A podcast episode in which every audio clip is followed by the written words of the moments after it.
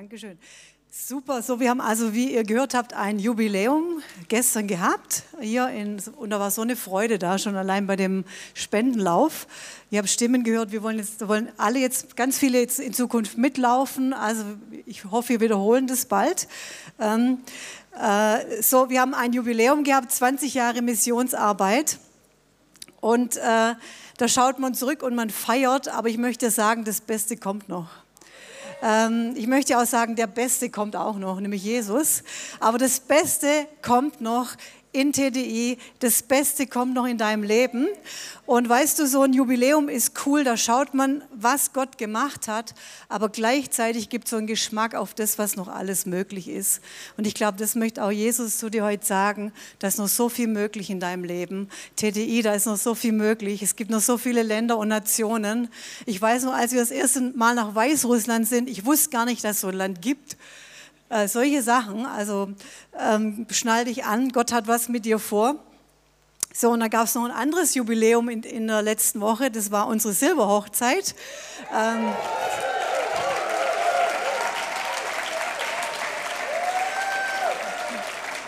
so, das Silberhochzeit bedeutet, dass man 25 Jahre verheiratet ist.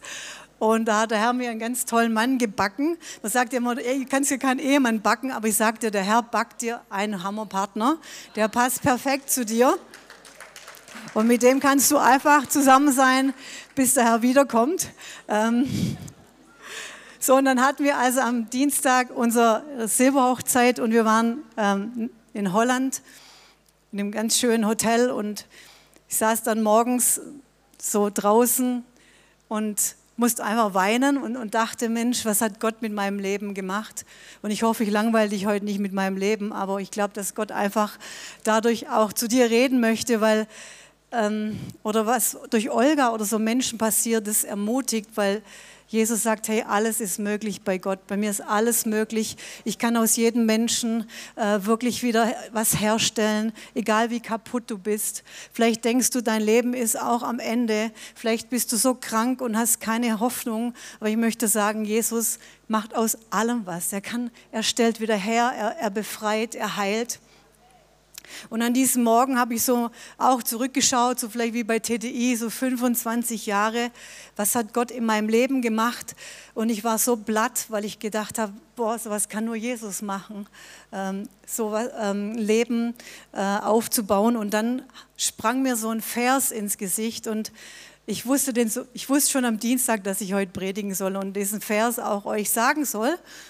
Und den habe ich aus der neuen evangelistischen Übersetzung, weil da kommt er richtig gut rüber. Und den habe ich jetzt, weil den habe ich jetzt einfach mal gebeten, Beamer-Team, könnt ihr den mal anbeamen. So, und ich denke, dieser Vers, der gilt nicht nur für mich oder mein Leben oder TDI, sondern der gilt auch für dich und dein Leben. Und da steht, dem, der so unendlich viel mehr tun kann, als wir erbitten oder erdenken und der mit seiner Kraft in uns wirkt. Ihm gebührt die Ehre in der Gemeinde und in Jesus Christus von Generation zu Generation in alle Ewigkeit. Amen. So, das ist ein ganz, ganz Hammer-Vers. Und ich habe diesen Vers morgens bekommen zu unserer Silberhochzeit und ich dachte, es stimmt, Gott kann so viel, so viel, so viel, so viel mehr tun, als wir uns überhaupt vorstellen können. Und in diesem Vers sind so drei Komponenten und ich, ich weiß nicht, ob du das kennst, aber du hast ein Wort Gottes und du in einer Sekunde ist irgendwie alles klar. Ist alles wie so Puzzleteile, wo du denkst, alles klar. Und ich möchte mal diese drei Komponenten einfach mal ähm, äh, mit dir anschauen. Und das eine ist natürlich, ähm, die Gemeinde steht da. Oder Gott, fangen wir an mit Gott. Gott, der so groß ist, dass er deinen Rahmen sprengt, dass er deine Vorstellungen sprengt, dass er all das sprengt, was er überhaupt mit dir tun kann, was überhaupt möglich ist. Ein Gott, der, der einfach alles sprengt. Und ich kann sagen, Gott hat wirklich gesprengt in meinem Leben. Dann geht es hier um die Gemeinde und es geht um die nächste oder die Generation. So, wir fangen mal an mit der Gemeinde und wir wissen klar, die Gemeinde ist das Volk Gottes, das ist die Familie Gottes, das sind die, die rausgerufen sind aus der Finsternis ins Licht, die Jesus nachfolgen, die nach seinem Wort leben, das Haus Gottes, wo Jesus das Haupt ist. So das Volk Gottes, die Gemeinde, der Leib Jesu. Aber natürlich ist die Gemeinde auch deine persönliche Gemeinde vor Ort. Und das war, ist hier für mich die TOS-Gemeinde, natürlich. Du sollst ein Teil der Familie sein. So, und vor über 30 Jahren habe ich das erste Mal das Evangelium gehört, als ein Kind von dieser Stadt. Und ich wusste gar nicht, dass es Jesus gibt. Für uns gab es Jesus an Weihnachten als Kind in der Krippe. Und da ist man hin und es gab so ganz schöne Weihnachtsgefühle und so ganz kuschelige Gefühle. Aber ansonsten komme ich aus einer Familie, wo Jesus nicht wirklich da war. Es gab für mich keinen Jesus und als junge Frau haben mir dann viele Christen von Gott erzählt, vor über 30 Jahren. Und ich habe das erste Mal das Evangelium gehört und dass Jesus mich liebt und dass er einen Plan hat für mein Leben und dass er all das, was vielleicht auch schief gelaufen ist in meinem Leben und alles, wo auch Dinge nicht gut waren, dass er das wieder in Ordnung bringt und eine Perspektive hat für mein Leben und alles neu macht. Und dann habe ich mit 23 Jahren äh, 1988 mein Leben Jesus gegeben und kam in einen Gottesdienst wie hier. Das war damals noch nicht die TOS, sondern das war, wie hießen wir, Tübinger Offensive Stadtmission. Das war so eine kleine war Gruppe der Vorläufer eigentlich hier von der Gemeinde. Ich weiß noch, das war damals auf dem Marktplatz, da gab es 14-tägig Gottesdienst. Leute, da sind wir hier fett gesegnet. 14-tägiger Gottesdienst, da hast du auf jeden Gottesdienst gewartet. So, und ich weiß noch wie heute, dass ich da in einem Gottesdienst habe ich meine Hand gehoben, habe gesagt, Jesus, mit dir gehört mein Leben. Und ich war, ich habe einen Ort gefunden, von wo ich hingehört habe, einen Ort gefunden von äh, Familie. Ich war ein Teil der Familie. Ich habe so wie Jobs es gepredigt hat, letztes Wochenende über Nehemia Leute gefunden, mit denen ich Seite an Seite das Reich Gottes baue, über Jahre schon, das Pastoralteam. Wir sind über Jahre schon zusammen und bauen wirklich Schulter an Schulter die Mauern sozusagen. Ich habe gelernt, wie man als Christ lebt, weil ich wusste gar nicht, wie lebt man denn als Christ. Ich habe gelernt, wie man überhaupt ein Kind erzieht. Ich wusste gar nicht, wie man Kinder erzieht. Ich habe gelernt, wie man überhaupt in der Ehe lebt, weil ich wusste gar nicht, wie man in der Ehe lebt ähm, wenn du das nicht hast und es siehst. Ich habe ganz, ganz viel innere Heilung erlebt und ähm, ganz viel, dass Gott in, als Vater in mein Leben kam. Ich habe den Heiligen Geist erlebt und Identität, wer ich bin. Und zu dieser Mauer hat, hat der Herr auch mir so einen Vers gegeben, mir persönlich, das kennt ihr vielleicht, dass er sagt, hey, ich habe ich hab, ich hab deinen Namen in meine Handfläche geschrieben und deine Mauern sind immer vor mir und ich werde die Zerstörer aus deinem Leben rausholen und ich werde die Erbauer schicken. Und weißt du, Gott ist ein Gott, der Mauern baut. Und wenn Gott nicht eine Mauer baut in deinem Leben, so war das bei mir, dann bist du der, der eine Mauer baut. Aber das ist keine gute Mauer, sondern eine Mauer, die andere verletzt. Bei mir waren das Stacheln, bei mir war das Angst, abgelehnt zu sein. Aber Gott kam und hat gesagt, hey, ich möchte eine Mauer bauen. Und das passiert im, am Ort der Gemeinde. Ein Ort von Wachstum, von Schutz hier, aber auch ein Ort, wo Berufung ausgesprochen wird, wo dein Leben Sinn bekommt, wo du einen Mann kennenlernst. Äh, genau. Und dann steht hier, ähm, ihm sei Ehre, wenn wir nochmal auf diesen oder eine Frau bekommst. Ich denke so gar nicht. Also gut. Ähm, Epheser 3, 20, 21 steht, und ihm sei Ehre in der Gemeinde. Und ich dachte, hey, das haben wir gestern gesehen, so viele veränderte Menschenleben und es gibt Jesus Ehre. Diese Zeugnisse gibt Jesus Ehre, aber das andere ist, dass, da, dass es auch heißt, dass die Gemeinde geehrt wird. Es gibt keinen anderen Ort und es stimmt, es gibt keine, du kannst zu Psychologen gehen und es ist super, dass wir welche haben. Aber was mich verändert hat, das war Jesus und eine Gemeinde, in der ich sein konnte und Halt habe. Und deshalb der Gemeinde gehört auch, auch die Ehre, weil sie seine Jesu Braut. Da können wir einfach mal Jesus einen Applaus geben.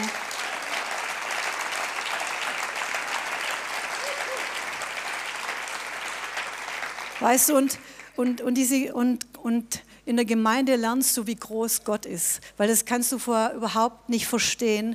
Gott, der so groß ist, dass er deinen Rahmen sprengt. Weißt du, Gott hat so oft meinen Rahmen gesprengt. Wir haben bald Urlaubszeit. Weißt du, ich weiß noch meinen ersten Urlaub, den ich mit Jobst und Charlotte machen durfte. Da waren wir, glaube ich, 20, 30. Ich weiß nur, ich stand an diesem Urlaubsort in der Toskana und dachte, ich bin jetzt im Schöner Wohnen-Heft gelandet. Das war so wunderschön. Ich habe erst mal angefangen zu heulen und dachte, so was Schönes gibt's für mich. Äh, das, das hat meine Grenzen gesprengt, muss ich wirklich sagen. Ähm, solche Dinge sind vielleicht Kleinigkeiten. Ähm, mein Denken hat es gesprengt. Ihr hättet mal sehen sollen, was wir zum Teil für Autos fahren, gefahren haben. Das war okay. Aber ich hätte meine, mein, es hat mein Denken gesprengt, dass ich mir vorstellen kann, mein neues Auto besitzen zu können. Dass sowas geht. Gott hat mein Denken gesprengt, in was für Länder wir gehen. Würde es vielleicht nie freiwillig nach Sterot gehen, äh, einen Kilometer vom Gazastreifen entfernt. Aber Gott sprengt die Gedanken, Gott macht den Horizont so weit und es passiert hier in der Gemeinde. Deine Gedanken, deine Vorstellungen und seine Kraft in uns hat alles gesprengt in meinem Leben, was mit Finanzen zu tun hat. Ich komme aus einem ganz kleinen, so aus einem bürgerlichen, ängstlichen Umfeld, wo man schaut, dass seine Finanzen irgendwie zusammenhält, komme aus auch aus Armut raus persönlich. Und Gott hat mich so beschenkt und hat wirklich mir das erklärt, auch hier in der Gemeinde, was Saat und Ernte bedeutet. Und dass das Reich Gottes an erster Stelle steht, so wie Frank das gepredigt hat. Und dass einem alles andere zufällt. Und es ist die Wahrheit. Das passiert in der Gemeinde. Mehr, als wir jemals von ihm erbitten oder uns vorstellen können. Und wisst ihr, unsere, unsere Vorstellungskraft die ist manchmal so, so klein, als wir jemals uns ausdenken können. So groß ist seine Kraft, die in dir wirkt. So groß. Weißt du, Gott kann alles machen mit dir. Reinhard Bonke sagt immer, Gott macht aus dem Minus ein Plus. Der macht aus jeder Niederlage. Gott kann Dinge tun, die kannst du dir gar nicht vorstellen. Alles ist möglich. So Gott kann überschwänglich tun. Im Englischen hört sich das noch viel schöner an. Exceeding abundantly. Das heißt sowas wie Superfülle. Und es gefällt mir, es gibt das Superfood, das ist ganz nice, aber Superfülle vom Herrn, das ist cool das möchte ich haben. Und das heißt, Gott sagt, hey, ich wirke in dir mit einer, ich habe eine super Fülle, die Kraft, die in dir wirkt und ich möchte mit dir Dinge tun und möchte durch dein Leben Dinge tun, die kannst du dir noch gar nicht vorstellen. Und das, er möchte es auch hier in der Gemeinde tun, an einem Ort, an einem Ort, wo er das mit dir macht. Und dann steht da, dass, der, dass es in die nächste Generation geht. Lesen wir nochmal diesen Vers, dem, der so unendlich viel mehr tun kann, als wir erbitten oder denken, der mit uns in seiner Kraft wirkt, in dieser Superfülle, die Superfülle hat, mehr tun kann. Ihm gebührt die Ehre in der Gemeinde, in Jesus Christus. Und dann steht hier, von Generation, könnt ihr es nochmal anbeamen, bitte? Von Generation zu Generation. Und das hat mich auch morgens getroffen an meinem Hochzeitstag, weil ich dachte, weißt du, Gott macht die Superfülle nicht nur in dir, damit du die Superfülle hast, sondern er baut eine Plattform für die nächsten Generationen. Er baut etwas schon für die Kinder, für die nächste Generation. Und ich dachte auch, unsere Kinder, die sind schon ganz, die ticken schon ganz anders, als wir getickt haben. Die, die, die haben schon ganz anderes, ganz anderes Denken. Die sind, die sind heil, viel, sie sind heil die ticken anders, was Beziehung angeht. Die, sind, die haben schon ein ganz anderes Fundament. Und ich dachte, wow, wie stark ist es, wenn du dann nach 25 Jahren, vielleicht musst du gar nicht so lange warten, nach, da schaust und denkst, wow, mein Leben ist auch eine Plattform für eine andere Generation. Klar, das sind erstmal unsere Kinder, aber es gibt auch noch eine andere Generation, die wir prägen. Und jetzt möchte ich dir meine Geschichte kurz erzählen aus Holland. Ich hoffe, es langweilig nicht. Also, wir waren also in Holland und ihr kennt vielleicht meine Geschichte, dass äh, wir durch die Aufarbeitung, Familienrecherche war, kam raus, dass ein Großvater von mir Holländer ist und in vielen KZs war, dort gestorben ist. Es gab also einen Teil von meinem Leben, das total verdeckt war. Und ich habe angefangen, jahrelang zu recherchieren und habe äh, geschaut, was war mit diesem Großvater, so wie wir das tun bei den Decke des Schweigens Seminaren, wie wir das tun, dass wir unsere Geschichten aufarbeiten und so auch diese Geschichte. Und vor einem halben Jahr habe ich ähm, nach Maastricht geschrieben an eine Organisation und sie haben mich gefragt, dort wurde mein Großvater gefangen genommen und sie haben mich gefragt, ob ich möchte, dass er einen Stolperstein bekommt. Und ich dachte, ich, ich wusste gar nicht, dass das geht, dass man, dass man das so beantragen kann. Ich habe gesagt, ja, ich möchte, dass er einen Stolperstein bekommt. Und durch, dieses, durch diese Anfrage kam das plötzlich, dass die ganzen Kinder, die er auch noch hatte, also die Halbgeschwister meines Vaters, plötzlich an die Oberfläche kamen. Und so war das, als wir bei diesem Stolperstein waren, können, können wir den Stolperstein einfach mal hin äh, machen. Ich möchte es auch zur Ehre von Jesus sagen, dass hier ähm, ist direkt vor dem Haus meines Großvaters, der in Maastricht als Nacht- und Nebelhäftling einfach abgeführt wurde, abgetaucht ist, nie wieder in der Familie genannt wurde, einfach weg war. Nie hat jemand über ihn gesprochen, auch nicht seine holländischen Kinder, auch nicht seine holländischen Enkel. Und das Krasse war, wir gingen zu der Stolpersteinverlegung und dort war eine ganze Generation. Ihr könnt mal äh, dieses, dieses Bild von dieser Familie aufdecken. So, das waren Generationen. Puh. Das sind meine Onkels, das sind äh, die Kinder meiner Onkels und das sind die Kinder, die Enkelkinder meiner Onkels und Tanten.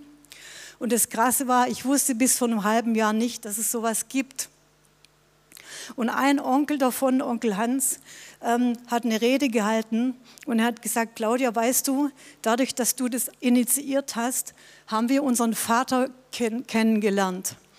Und es war so, dass diese drei Geschwister, zwei Jungs und ein Mädchen, das ist die Tante Betsy, die in Kanada wohnt, sie haben seit 30 Jahren nicht mehr miteinander gesprochen.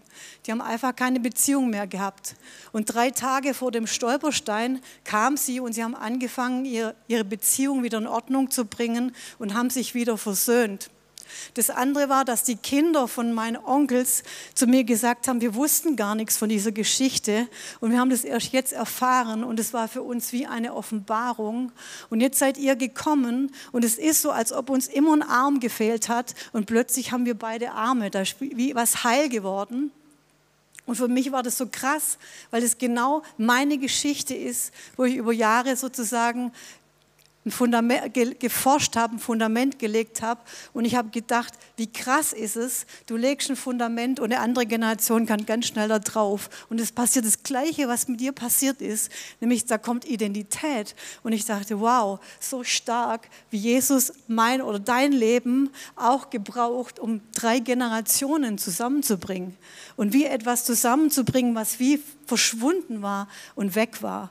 Und es war so, so stark für uns.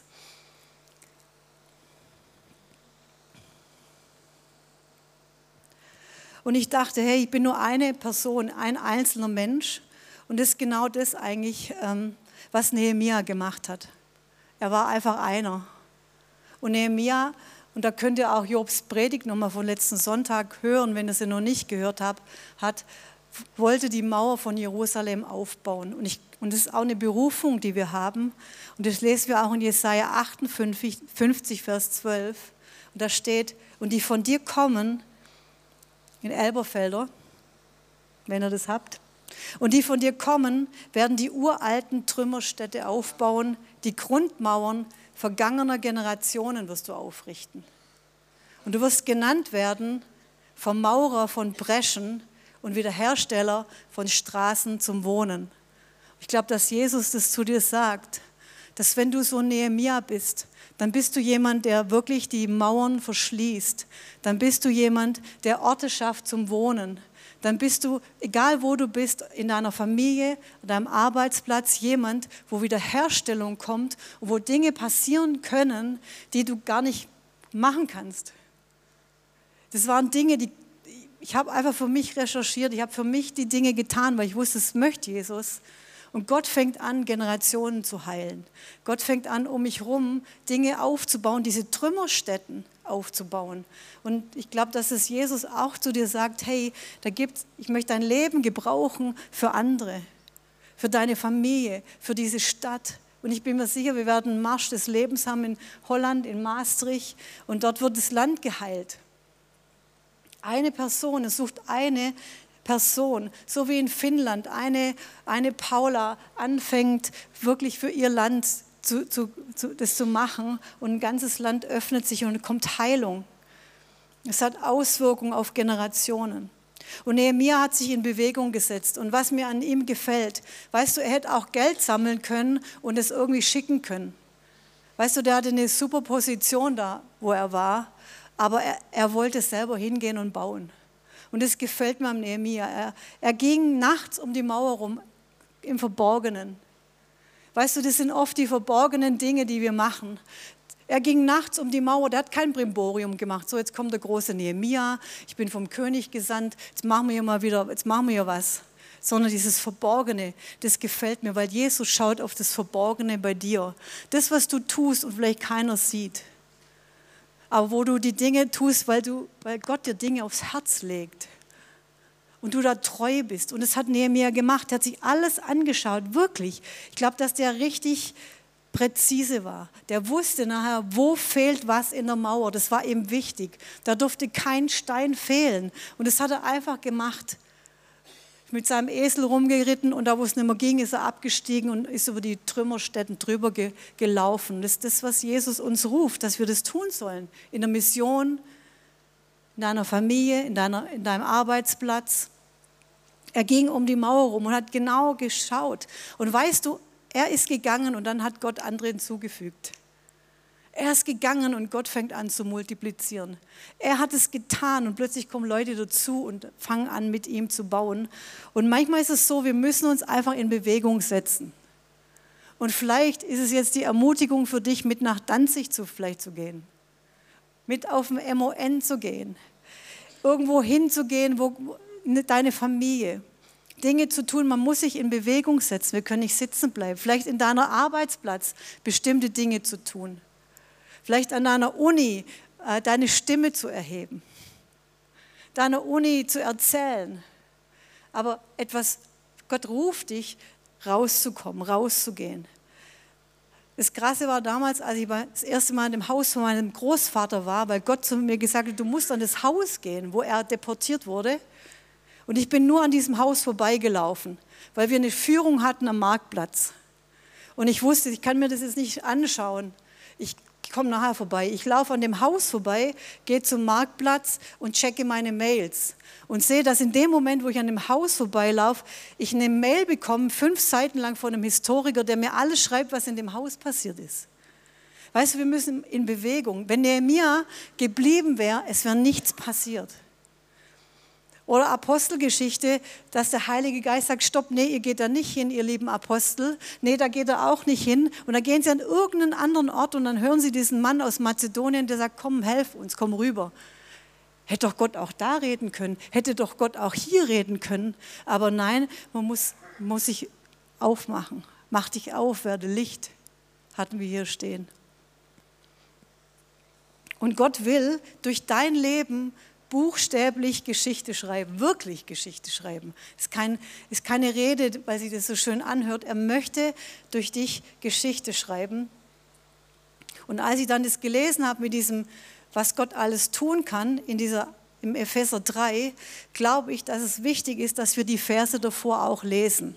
Und es sind solche deshalb und das Sätze. Und ich habe gedacht, es ist wie so die Voraussetzung, dass Gott Geschichte schreiben kann und dir zeigen kann, was er alles tun kann und was für eine Kraft in dir ist, was er, wie er deine Grenzen sprengt. Und das schauen wir mal an, ab Vers 14, das sind diese Deshalb und das Sätze. Und ich, das sind so vier Stück, aber ich werde die ersten drei ganz schnell durchgehen und dann gehen wir zum vierten, weil ich glaube, dass da der Herr zu dir reden möchte nochmal oder zu manchen. So, da steht, Deshalb beuge ich meine Knie vor dem Vater, der der rechte Vater ist über alles, was Kinder heißt im Himmel und auf Erden, dass er euch Kraft gebe, nach dem Reichtum seiner Herrlichkeit stark zu werden, durch seinen Geist an dem inwendigen Menschen, dass Christus durch den Glauben in euren Herzen wohne und ihr in der Liebe eingewurzelt seid. Und er sagte, ich beug meine Knie vor dem Vater und in einer anderen Übersetzung steht, äh, von dem jede Vaterschaft im Himmel und auf der Erde kommt. Und das ist ein Punkt, was ich glaube, was wichtig ist, dass wir wirklich den Vater kennen, wirklich kennen. Und dadurch kommt Identität. Und ich begegne dem Vater und bin sein Kind. Ich gehe das nur ganz schnell durch, weil eigentlich ist es klar. Und doch ist es manchmal nicht so da. Vaterschaft. Wir brauchen diesen Vater, so wie Jesus in Abhängigkeit gelebt hat mit dem Vater. Ich beug meine Knie vor dem Vater, von dem alle Vaterschaft kommt, alle Identität. Und diese Identität kannst du als Plattform, gibst du weiter in nächste Generationen.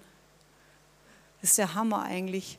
So, dann kommt hier, ich, dann hier steht, ergebe euch, Moment, wo sind wir jetzt? Dass er euch Kraft gebe, gestärkt zu werden an seinem Geist, in dem inneren Menschen, Vers 16. Und dann kommt die Beziehung zum Heiligen Geist, dass der Heilige Geist, dass ihr Beziehung habt zu ihm, dass ihr, dass ihr den Heiligen Geist kennt und irgendwo steht, hey, ich wünsche euch, dass äh, die Gemeinschaft mit dem Vater und Sohn, dem Heiligen Geist bei euch sei. Und das ist eigentlich genau das, was hier steht, dass der Christus in uns wohnt. Diese Beziehung zu Jesus. Und da möchte ich dich auch rufen, dass deine Beziehung zu Jesus wirklich, wirklich da ist. Wirklich. Da steht, Jesus wohnt. Der ist nicht mal ein Gast, er wohnt. Und ich hoffe, er wohnt so in deinem Leben, dass du jeden Tag Gemeinschaft hast mit ihm, dass du jeden Tag mit Jesus redest, dass du jeden Tag Beziehung hast mit dem Heiligen Geist und mit dem Vater. So, das sind so die ersten Deshalb-Worte. Aber jetzt sehen wir hier, dass, weiß nicht, wie es in deiner Bibel ist, dass bei mir hat Luther so eine Überschrift gemacht und es ist, als ob der Vers 13 da gar nicht dazugehört. Aber ich glaube, dass dieser Darum und deshalb Vers von Vers 13 auch dazugehört und den möchte ich jetzt nochmal mit euch anschauen. Vers 13. Schauen das und der Vers. Darum bitte ich, nicht zu verzagen oder müde zu werden. So, und hier steht, ich bitte euch nicht zu verzagen, und in einer anderen Übersetzung steht, ich bitte euch, dass ihr nicht müde werdet. Dass ihr nicht müde werdet. Und ich dachte, ich glaube, manchmal ist es so, dass wir an dem, wie soll ich sagen, wie so ein Stolperstein für uns ist, dass wir so müde werden dass wir denken, oh, jetzt habe ich alles schon gemacht, bin so schwach, ich will nicht wieder. Und es ist genau das, was Jobs predigt, dieses Dennoch, dieses Trotzdem, ich bleibe dran, dieses Trotzdem, ich gehe weiter. Ich möchte mal was sagen zu dem Müde werden, weil ich das total krass finde, was da das Wort Gottes nochmal drüber sagt, über dieses Ermatten. Also er sagt, ich möchte nicht, dass ihr müde werdet, dass ihr ermattet, sondern dass ihr dran bleibt, dass ihr Dranbleiber seid, dieses Dennoch, dieses Trotzdem. Und da gibt es ganz viele so Gleichnisse. Äh, und da möchte ich euch mal drei vorlesen. Das eine ist, dass er sagt in Lukas, dass wir alle Zeit beten sollen und nicht ermatten sollen. Ich glaube, dass es ganz arg wichtig ist, unser Gebet, unser tägliches Gebet, wo wir Jesus suchen, wo wir ihm begegnen. Und dann steht hier in 2. Korinther 4, Vers 1, weil wir diesen Dienst haben, weil wir Missionare sind, weil wir einen Dienst haben, weil wir berufen sind, steht hier, wir sollen nicht ermatten. Wir sollen nicht müde werden. Und jetzt gehe ich nochmal auf Galater 6, Vers 9 ein. Da steht, vielleicht könnt ihr das anbeamen, Galater 6, Vers 9. Lasst uns aber im Gutes tun nicht müde werden. Denn zu seiner Zeit werden wir, werden wir ernten. Ich möchte es werden wir ernten betonen. Wir werden ernten, wenn wir nicht müde werden. Das ist zweimal das Wort drin. Lass uns nicht ermatten. Lass uns nicht ermatten im Gutes tun. Sag, sag mal zu deinem Nachbar, du wirst ernten. Du wirst ernten. Du wirst ernten. Das möchte ich richtig heute dir sagen. Du wirst ernten und das nochmal betonen, was auch Jobs gepredigt hat. Dennoch, du wirst ernten, wenn du nicht ermattest, wenn du nicht aufhörst. Und weißt du, das heißt nicht nur, ähm, dass du äh, müde wirst, Gutes zu tun. Wir, man kann es jetzt so lesen, lass uns im Gutes tun nicht müde werden. Ich glaube, wir sollen Gutes tun. Das hört sich ja gut an. Jeden Tag was Gutes tun. Mach die Sachen, sage ich dir, kontinuierlich. Such nach Gelegenheiten zu dienen. Komm an die Mauer und pack mit an, ja. Aber ich glaube, es heißt nochmal was anderes. Und zwar heißt es, mach die Sachen, die du machst, gut. Mach sie gut. Und das ist etwas, was ich dir heute auch sagen möchte. Ich glaube, dass es ein Schlüssel ist für, für diese Plattform zu bauen, diesen Segen zu bauen, nämlich die Dinge, die du tust, wenn du sie tust, mach sie gut. Und weißt du, das sind oft die kleinen Dinge, die wir machen. Und Jesus sagt zu dir, du, dann mach doch die Dinge, die du tust in deiner WG richtig gut. Dann mach sie doch, ich will gar nicht das Wort Exzellenz benutzen, weil manchmal schon so abgenudelt, aber eigentlich schon. Mach sie gut, mach sie richtig gut. Hey, wenn du den Tisch deckst, dann machst du richtig gut. Sind wir ganz praktisch. Äh, wenn du vielleicht für deine Kinder was machst, äh, für sie was erledigst oder irgendwas, dann machst doch gut. Äh, oder wenn du auf der Bühne stehst und singst, dann sing doch gut. Ich, ich meine, nein, ich meine ich mein das nicht, dass sie schlecht singen. Aber ich sage euch gleich ein Beispiel, wo das steht, dass gut, gut sein, gut, Dinge gut machen, was mit Salbung zu tun hat. Ähm, wenn du da, wir machen hier immer so ein Vorbereitungsgebet für alle Dienste für den Gottesdienst. Weißt du, das eine ist hier zu predigen, das ist immer ganz toll und ja, super. Aber weißt du, es wird dir nichts bringen, wenn die Technik nicht funktioniert. Es würde nichts bringen, wenn die Ordner da nicht aufpassen und schauen, dass wirklich hier Gott zum Zug kommt. Und wir treffen uns jedes Mal vorm Gottesdienst, alle Dienstbereiche. Die Übersetzer, die Leute am Beamer, TOS TV, weil dieser Gottesdienst ist deshalb gut, weil wir alle unser Bestes geben wollen. Weil wir alle die Dinge, die wir tun, wir wollen sie gut tun. Weißt du, du kannst dann ein Bild hinbeamen oder du kannst es richtig gut hinbeamen. Ihr wisst, was ich meine. Und das Interessante finde ich, weißt du, wir finden ja David super cool, der David, König David, ja. So ein cooler Mann, der ist, war echt klasse, weil er hat nicht aufgehört, er wurde nicht müde, er hat weitergemacht, obwohl so viel gegen ihn stand. Und wir sagen, oh, der war so gesalbt. Oh. Wenn der auf seiner, wenn der auf seiner, was war das, Har, was hat denn der, Harfe? Wenn der gespielt hat, boah, der, der Saul, der wurde besänftigt, die Dämonen. Es war so die Hammersalbung, wenn der spielt. Aber wisst ihr, was interessant war? Wisst ihr, wie er ausgewählt wurde? Weil er Dinge gut gemacht hat. Da war nicht Gänsehaut, es war einfach gut. Und es steht hier in, in 1 Samuel 16, Vers 17, Saul sagt zu seinen Knechten, seht euch nach einem Mann für mich um, der gut spielen kann. Das heißt, der konnte richtig gut spielen. Der hat bestimmt Unterricht gehabt. Was ich damit sagen möchte ist, werd, werd gut in dem, was du tust. Hey, wenn du kochst, werd gut. Deine Familie dankt dir. Wenn du Seelsorge machst, wird gut. Ihr wisst, was ich meine, nicht das Schwäbische. Etwas, wo die Salbung kommen kann. Und scheinbar hat es etwas damit zu tun, dass wenn ich Dinge gut mache, dass, ihr wisst, David, da war so eine Salbung, aber er hat die Dinge auch wirklich exzellent und gut gemacht. Das meine ich, wenn die singen, hey, dann gibt es Gesangsunterricht. Als Beispiel, ich hoffe, es fühlt sich keiner. Ich, ich kann nicht singen. Nicht so gut halt, wie ihr. ähm, hör nicht auf und das, was du machst, das mach richtig gut. Und David kam so auf den Hof und in seine Berufung rein, in seine Bestimmung. Ist doch interessant. Also, wir wiederholen das nochmal. Bleib dran an deiner Recherche und mach's gut. Bleib dran an deiner Charakterschule, hör nicht auf, ermatte nicht, ermüde nicht. Weißt du, das waren Jahre, bis, ich da, bis das Bild entstanden ist mit der ganzen Familie. Ich glaube, ich habe acht Jahre lang recherchiert. Acht Jahre lang Mails geschrieben an alle KZs. Ich weiß, wann mein Großvater nach Dachau kam, wann er wieder rauskam. Ich weiß seine Häftlingsnummer. Ich habe die ganzen Listen, was er alles hatte, was für ein Kamm er hatte, was für ein alles. Ich habe sogar von meinem Großvater eine kleinen Pfeifen so bekommen, so was er geschnitzt hat aus dem KZ Mauthausen.